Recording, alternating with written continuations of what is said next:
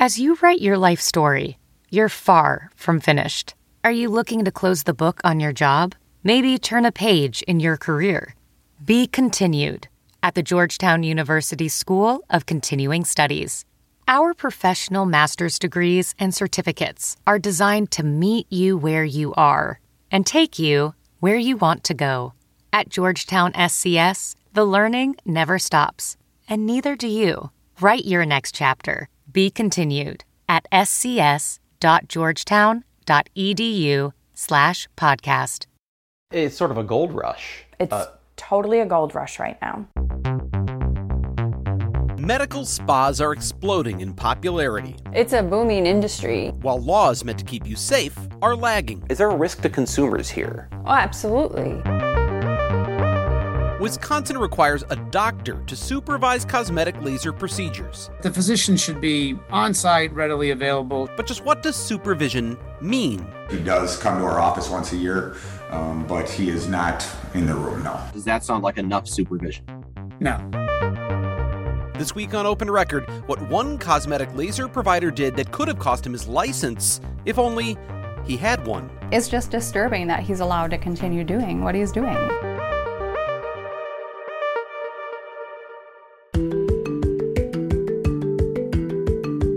From the Fox 6 studios, this is Open Record. I'm Bryan Polcyn, and I'm here with my colleague Amanda St. Hilaire. Hi, Amanda. Hey, Bryan. and we are recording this episode on Thursday, September 30th.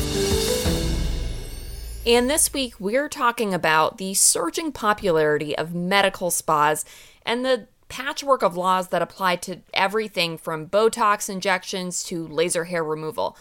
But first, Bryan, we've got to start at the beginning. How did you end up investigating the medical spa industry in the first place? It wasn't something I actually set out to do, but I was doing a story that we've talked about here on Open Record before about an unlicensed or, or an optician who was practicing without a license as an optometrist. He was misleading uh, consumers into believing that he was, in fact, an eye doctor, and he wasn't, and he'd been doing it for years. And I had done a number of stories on that man, a man named Lee Hagopian, who's since been criminally charged with practicing optometry without a license. And while I was doing those stories, I got a tip from someone who said, You need to look at this guy in Sheboygan. He's got a cosmetic. Uh, you know, medical spa business. He does laser hair removal and other cosmetic laser procedures, uh, and micro needling and other various things that you might find at a med spa. And but but he doesn't have a license to do any of it. And so my first question was, okay, here's another sort of unlicensed provider story to look into. I knew with the eye doctor or the non eye doctor that in Wisconsin you're required to do or to, to be an optometrist, to have a license as an optometrist, to have certain training and education and, and pass certain tests and, and whatnot to be licensed as one. So you can't do eye exams without that. But I didn't know what you need to have to do laser hair removal or Botox injections or these other things. So my first stop was to reach out to the people who regulate that, which is the Wisconsin Department of Safety and Professional Services, and ask, do you even need a license for this? And how did that turn out? Well, so it's not as simple of an answer as you might think because number one, medical spas don't just do one thing, right? They do a lot of different things, and each of those procedures has a different potential set of rules or regulations that apply. And it took a little while for the spokesperson for DSPS to get back to me with some answers. And, and ultimately, she went procedure by procedure. For instance, if you are doing uh, Botox injections, it does require, I, you know, I believe it's a nurse or, or someone uh, with, you know, that ability to inject uh, you know medication into your body um, to, to have that kind of a license. And then there was if it's like cryotherapy which is very popular now it didn't really require any license necessarily. You probably just need a business license. Um, then others were a little more murky and one of the more popular procedures laser hair removal laser tattoo removal. Um, that's been around for a number of years. They're not brand new but they're really booming in popularity. Laser and this is how strange the laws are and how sort of behind they are right now in dealing with this. The same device, the, the, the laser devices that remove hair, also remove tattoos, but the laws are different for who can use them and how. For laser hair removal, it's considered a medical procedure. But in Wisconsin, doctors are allowed to delegate medical procedures to someone else under their supervision. Um, it's not clear at this point who they can delegate that to and who they can't, but we'll get into that in a little bit. But laser tattoo removal, well, the law is silent on that. It doesn't say anything about who should or shouldn't regulate that. So the same device, presumably the same person with the same level of expertise, law regulates one, it doesn't regulate the other. So there's some real questions here about what the law says and what it really what this really exposed to me was the bigger picture question of if medical spas are so popular, and there are more than 5,000 of them across the country right now, um, that's the latest count that I've seen, then why aren't the laws keeping up? And, and are there some potential safety problems here? And so, as you dug into that, what did you find? The first thing was to find out what this person does or doesn't need. And, and we did find out that to do laser hair removal, as I, as I mentioned before, you need to have medical supervision. And it wasn't clear in looking at the website of this practitioner in Sheboygan. He has a, a, a, place that's gone by a couple of different names, but the most recent name is Regenesis Laser and Wellness in Sheboygan. And it didn't wasn't clear from their website if there was a doctor who supervised or was on site. And so we actually sent someone in with a hidden camera to go in for a consultation to see what they were told. And this person was someone who legitimately is interested in getting laser hair removal um, and, and when to ask some questions.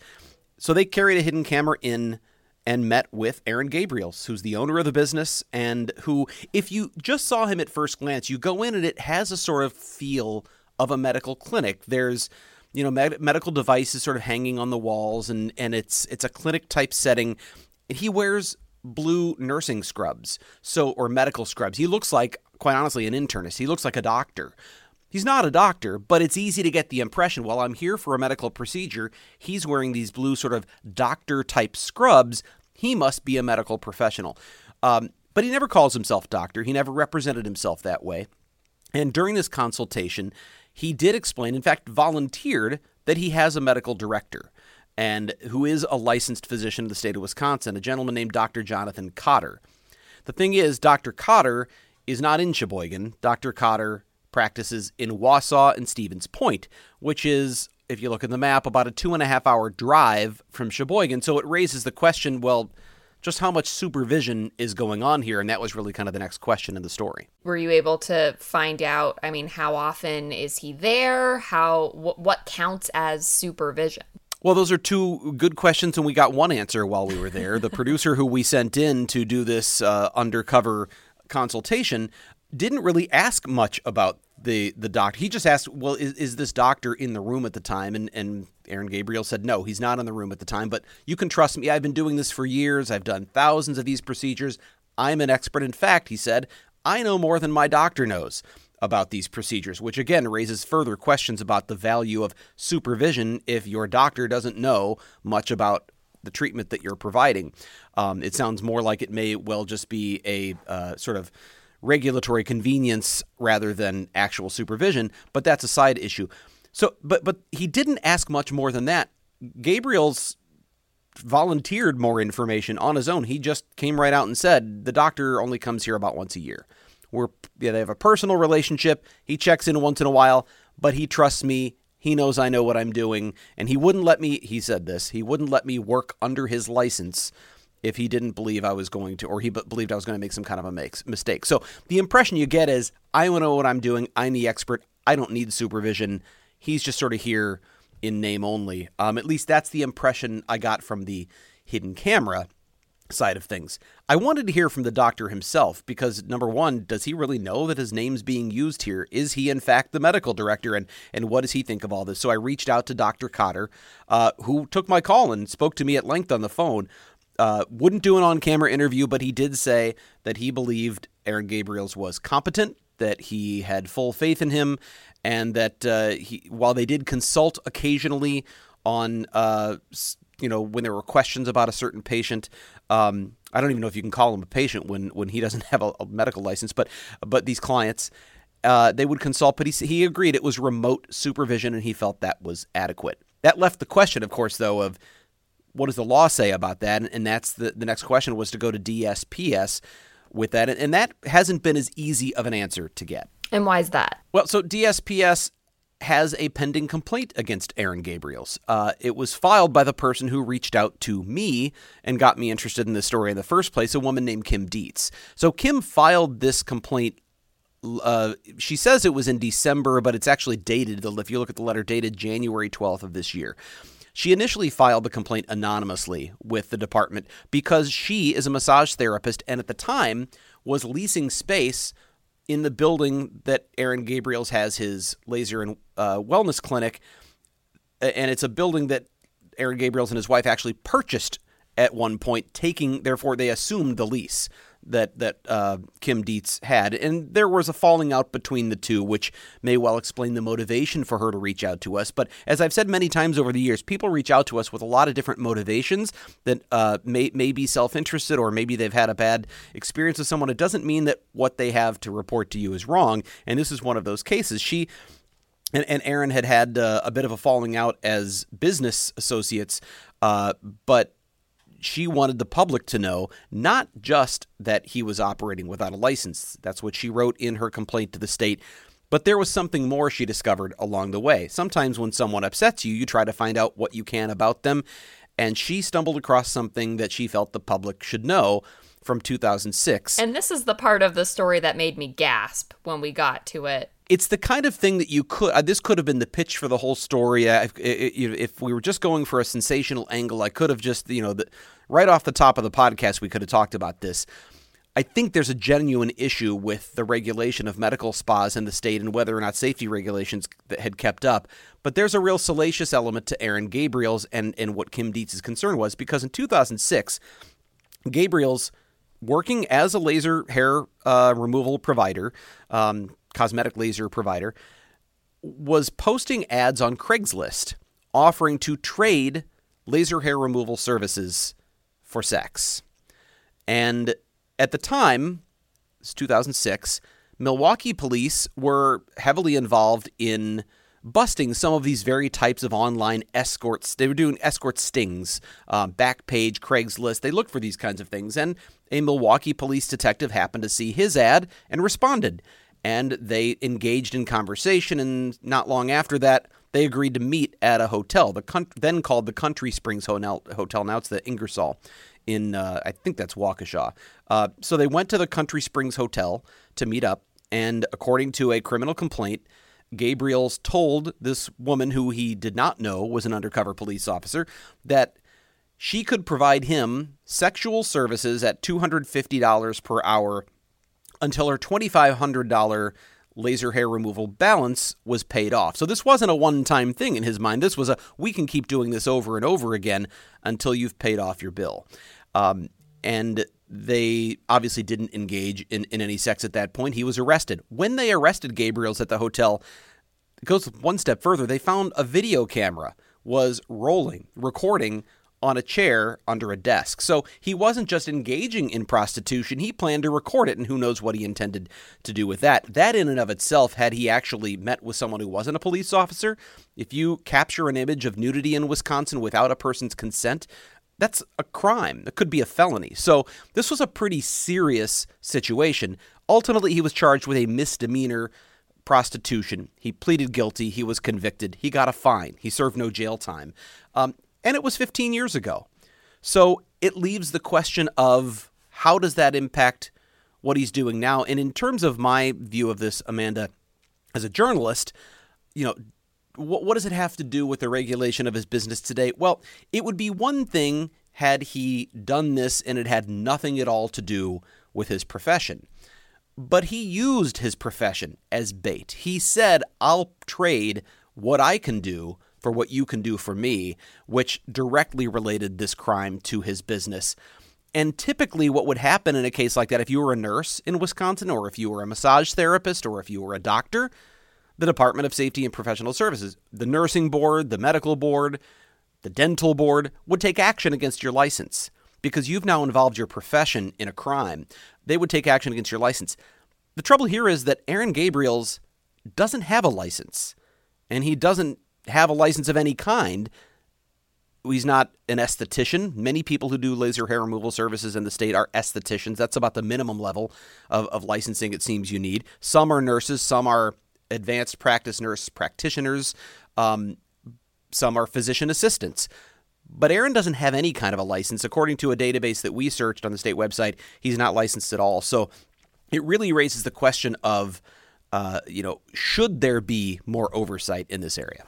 Because, I mean, setting the weird sex stuff aside, there is an overall safety issue if you're dealing with someone who doesn't know what they're doing and that's what these regulations are supposed to protect against right?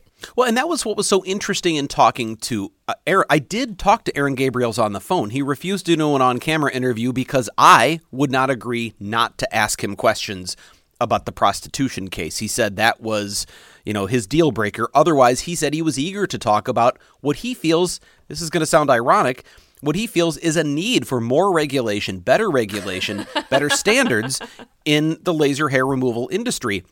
He believes that medical spas need more regulation, and in particularly laser procedures. He says that he's pushed for that because he believes there's a lot of people out there who don't even have medical supervision at all. They don't have a doctor like he has who they can consult with when there are issues. He has, in fact, reported other providers to the state for not having medical directors, which you may view as, as he says, as uh, you know, concern for the public, or you could view it as an action to try to take out a competitor. You view that however you see fit. But the fact is, he's actually reported others for this he says he believes there should be more training and he believes he has some of the best. He's been around doing this for 22 years, he says over and over again. He claims to have, if you read various websites, he has uh, one for Regenesis, one for the Cosmetic Laser Center of Wisconsin, um, or Cosmetic Laser Centers, because he travels around the state and sort of provides these services at different clinics all around the state. He drives the equipment around in a van and then provides this in other places. Um, on these various websites, he or whoever his webmasters are for this uh, list him as having trained under some of these big time doctors, including someone at the University of Wisconsin, a doctor who invented the term SPF for the sun protection factor, a, a, a you know well known and renowned dermatologist who's now deceased. I reached out to the University of Wisconsin to find out did he in fact work under this doctor and get all of this great training, and UW said that was so long ago they can't tell me whether he worked there or not. Um, others I've spoken to said he may have brought equipment, his laser equipment, to UW for them to use at one point or another, but he's. He, he presents himself as someone who has this high level of training. It's not, in fact, clear just how much training he has or if he's embellishing that. I asked him if he could be more specific, and he didn't respond to that. But but the idea that you should need training. You should need a minimum number of hours of training. There should be some sort of licensing. That's one that people in the industry agree with. The American Board of Laser Surgery um, is based in Alabama. I spoke to their executive director, who has been pushing for more than five years now to see states all across the country tighten up their regulations and specifically require medical supervision on site whenever this kind of procedure is done. Not that a doctor necessarily has to do every one of these procedures, it's not that high level of sophistication. But because people could get burned, people could get hurt, or they could have discoloration in their skin, there are negative effects that can happen. If it's a medical procedure, they say there should be direct oversight and there should be training requirements. In Wisconsin right now, there are none. So I have a, a few neighbors who saw your story, they loved your story, they were talking to me about it, and they had a lot of questions about the hidden camera element of this. So I know we've touched on this in different episodes before, uh, but how do we decide okay we're going to use a hidden camera here and and what are the parameters in which we operate because i think that would be helpful for people to know well, it's something I think we used to use a lot more years ago, and over the years we've determined that there are certain situations where maybe it's not appropriate. But but I've done it for a long time, and I've had these conversations before. It is not something we use lightly, and it is not something that we do without a considerable a considerable amount of forethought. Why are hidden cameras occasionally necessary? Well, for one thing when you bring in a camera, it, as an example in this case, I asked Aaron Gabriels for an interview and he declined to talk to me unless we were going to agree to certain conditions. So that condition being that we wouldn't bring up a really important thing people ought to know, right? I mean, Amanda, would you want to go to a medical spa knowing that the person who runs it had uh, engaged in an act like this years ago? Would you want to have laser, you know, hair removal done on a sensitive area of your body with a person who had something like that? We felt the public should know that. He wasn't going to volunteer that information um, in an on-camera interview. The reason for hidden camera is we want to know what potential customers of that business are being told what are they being presented? What's being promised? Is he calling himself a doctor or not? Um, is he saying now in in this case he didn't call himself a doctor, and our hidden camera uh, was able to capture that. And we wanted to make sure that the public saw he volunteered the information about who his medical director is and how often he comes in the building. There was no secret to that. So that was up front. That's what we captured, and we want to make sure people see that. But the point of taking a hidden camera in is to get a natural experience for what a customer might see. Not just someone are, performing when they know that a camera is on them. Correct, because when you turn a camera on and someone knows it's on, people are different than when they don't know it's on. Now, you don't want to, you know, that can feel like you're sort of entrapping someone if you're doing it in a situation that it's not warranted um, or where privacy should be expected. In this case, this is a, a, a client of a business going in and, and, willingly, you know, the only real privacy issue here would be if the doctor was recording a client or patient without their knowledge and sending it somewhere. The other way around, there is no privacy expectation. And, and again, if we had asked him some of these questions, uh, you know, we, we, never would have gotten them on camera talking about some of this. So it was the only way we could do it. But with the the parameters we have to be careful of is we send someone in with a hidden camera. In this case, a person who uh, is not experienced in doing this.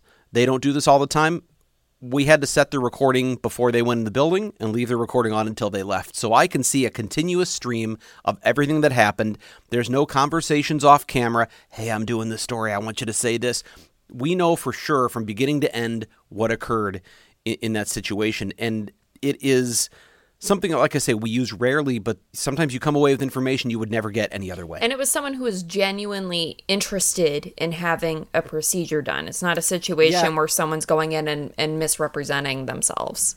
No, and we have to be careful about that too, because even uh, what might seem like innocuous misrepresentations um, can have real legal consequences. And, and I won't uh, get too deep into that, but anyone who's familiar with the sort of broadcast journalism side of of communications law knows that um, ABC News uh, got in big trouble in a situation with Food Lion years ago, where they sent producers in with hidden cameras to capture meat being uh, repackaged to put back out on the shelves that was expired.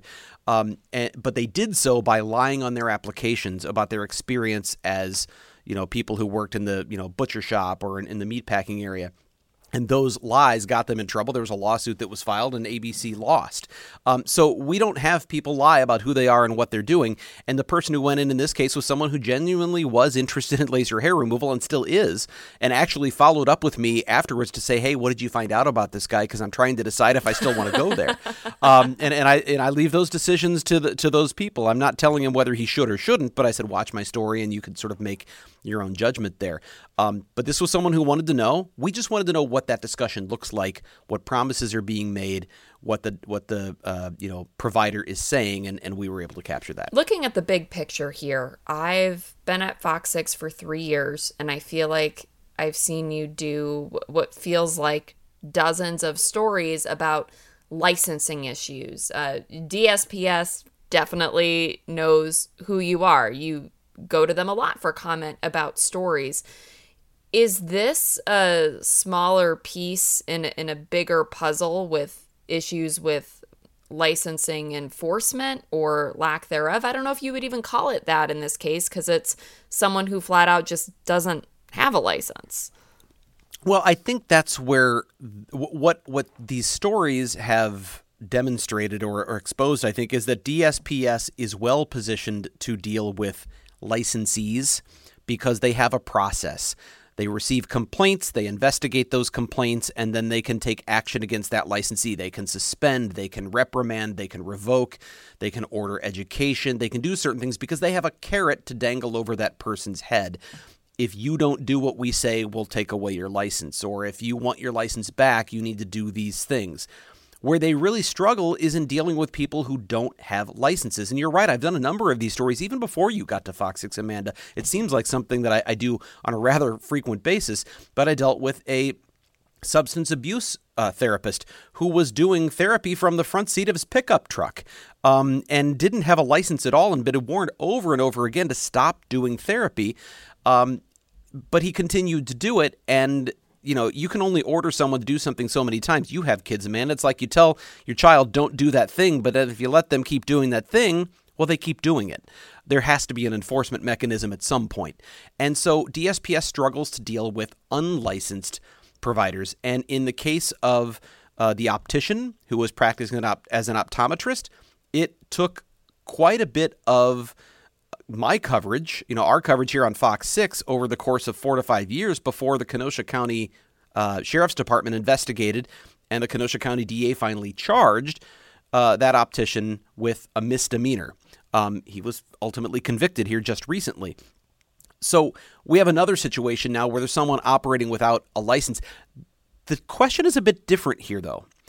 In the case of the substance abuse counselor, in the case of the optician, we it was clear they were both practicing without a license that they needed to have under the law.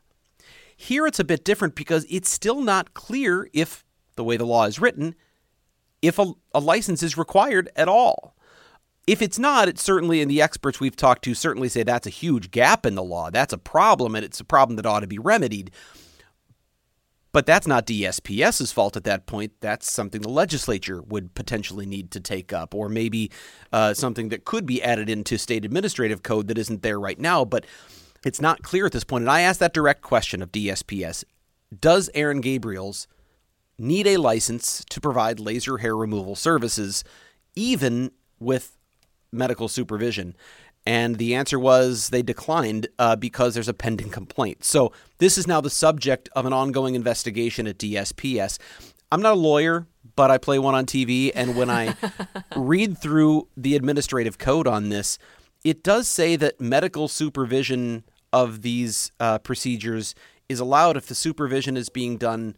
You know, it, it says that the, the doctor must supervise a licensee which suggests that the person needs to have a license of some kind, but there's no specific mention of what kind of license. Does that mean they could be, I don't know, could they be licensed to do, um, you know, tattoos, haircuts? You know, I, it's it's not clear what kind of a license would be needed, but the word licensee is in there, and I think that's something that's probably right now something DSPS is looking at.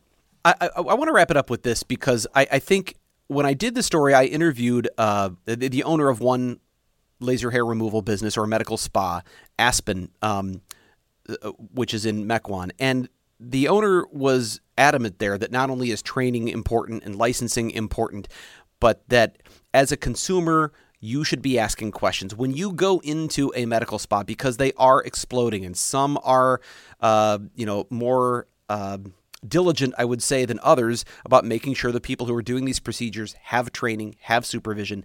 Ask questions. Ask, do you have a medical uh, supervisor um, or, or a medical director? Are they on site? How often are they on site?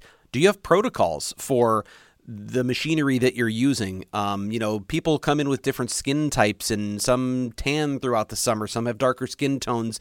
Some have different amounts of hair in different places. Do, do you have protocols for, for how to deal with those things, and are they written and supervised by a doctor? Ask who does the procedures. Are they licensed? What kind of license do they have? And and this is what the owner of of that uh, uh facility said. The Aspen's owner, Amy uh, Brunner Cook, she said, if they balk at those questions, if they seem uncomfortable the questions that they don't want to answer, that's your sign to go somewhere else. Look for a provider who's happy to tell you about those things because then you know you're probably in safer hands.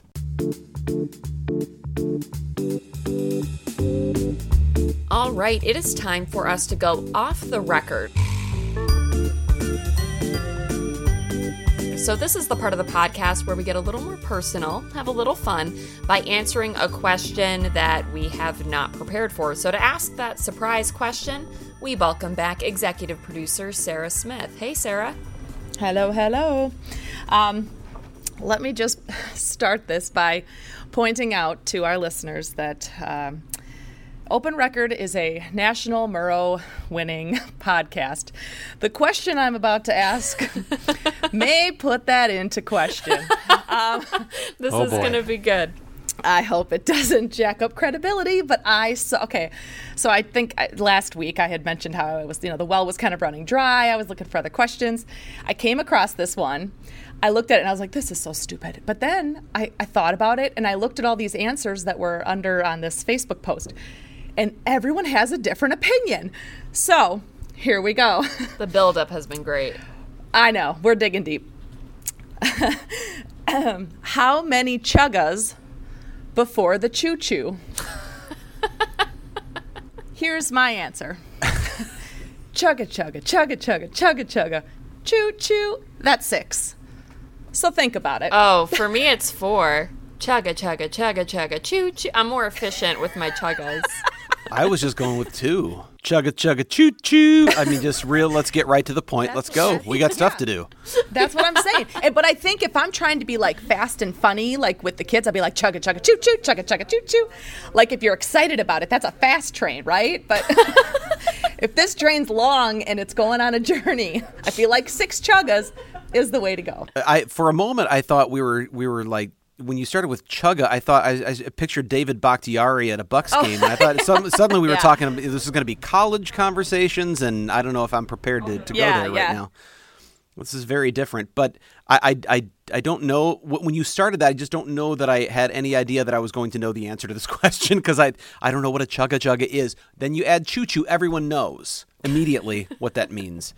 Um, I don't know. It could also depend on mood, right? Yeah. Like you're in a hurry, right? I feel, I feel, I got a lot to do today. I feel like it's two chuggas, but you know, I've got a, I got a my time on the beach. Got nowhere to go. It might be eight chuggas. You know, I don't know. Let's just chugga all the way to Well, Tuesday. that's so my my two year old just inherited uh, the train set that my husband had as a kid. So his parents brought over like the wooden train set that he had, and she loves it. But she specifically loves it because mom and dad sit down and play with her, and since there's a baby sister in the mix, she knows that she gets that attention with with the train. But sometimes mom and dad don't have time to sit down and play that. So it's she'll be lucky sometimes if she gets one chugga. I got to tell you because now now that we're talking trains, uh, this uh, I'm going to end up throwing my stepson under the bus here, but I I love George Carlin. He's my favorite comedian of all time. I just have a great uh, affection for his comedy. Uh, I listened to George Carlin albums when I was a kid growing up, um, and and would fall asleep to to one on my turntable, and it would shut off at night. So I, I, George Carlin, I, I've always been a huge fan, and I was in the car just last week and I still I have like a George Carlin comedy album on my in my you know, like music on my phone, and I was going through my playlist and I came across that I was like, "Hey, Reese, have you listened to George Carlin at all? Do you know who George Carlin is?" And he goes, "Oh yeah, I like George Carlin because he is the voice of Thomas on Thomas and Company, the oh. Thomas the Tank Engine, and I'm that's how he knows George Carlin is as a voice of cartoon trains." And I just I was I was blown away by that, and I was like, well, I'll tell you what, let's turn you on to the seven words you can't say on I was going to say, this is a little bit off of Thomas. This is like Tommy. chugga chugga choo choo. Yeah, I stand by four chuggas. if you have a different answer on chugga chuggas, or if you want to reinforce one of these answers, tell us who is right. We want you to give us a call to uh, 414 586 2777. Leave us a mo- voicemail. That's the Fox 6 Investigators tip line. It is now also the Chugga Chugga tip line 414 586 2777. Of course, I'm gonna be so sad when we unsurprisingly get more voicemails Chugga about chugga. chugga chugga than we do about actual news. My favorite part is we're not going to tell producer, Pete about Pete. this because he will check the tip line and think the world has gone absolutely mad. So please, if you are listening, yeah, if you are listening to this podcast and you could call 414 586 2777, I want you to deadpan this too. I don't want you to set it up. I want you to answer how many chugga chuggas before the choo choo because we're going to wait and see what Pete says. Okay? That's, this is because he'll send an email summary and it'll say call one, call two, and then seven calls about chuggas, What if he logs this completely straight faced? like he just gives but never us says anything? What if he doesn't say a word and just keeps living his life knowing how many chugga voicemails we got? Sue from Weldon Spring, Missouri says it's four chugga chuggas, and then he just writes that down. Ah. If you have a topic you'd like us to discuss on open record, an issue you think we should investigate, or if you want to tell us how many chugga chuggas there ought to be before the choo choo, send your emails to fox6investigators at fox.com. This has gone off the rails. Pun intended. Pun I don't know intended. if I can read this next Fox one. Six Investigators at Fox.com. Well, as always, thank you to all the people who make this National Murrow Award winning podcast possible, including producer Pete, who I hope gets some really great voicemails, Dave Machuda, Suzanne Barthel, and Sarah Smith. Please subscribe to Open Record if you haven't done that already. You can find it wherever you do your podcast listening. So, with that, I'm Amanda St. Hilaire. Managed to get it together for the end of this episode. for Bryan Polcyn, we'll be back next week. Chugga chugga choo choo.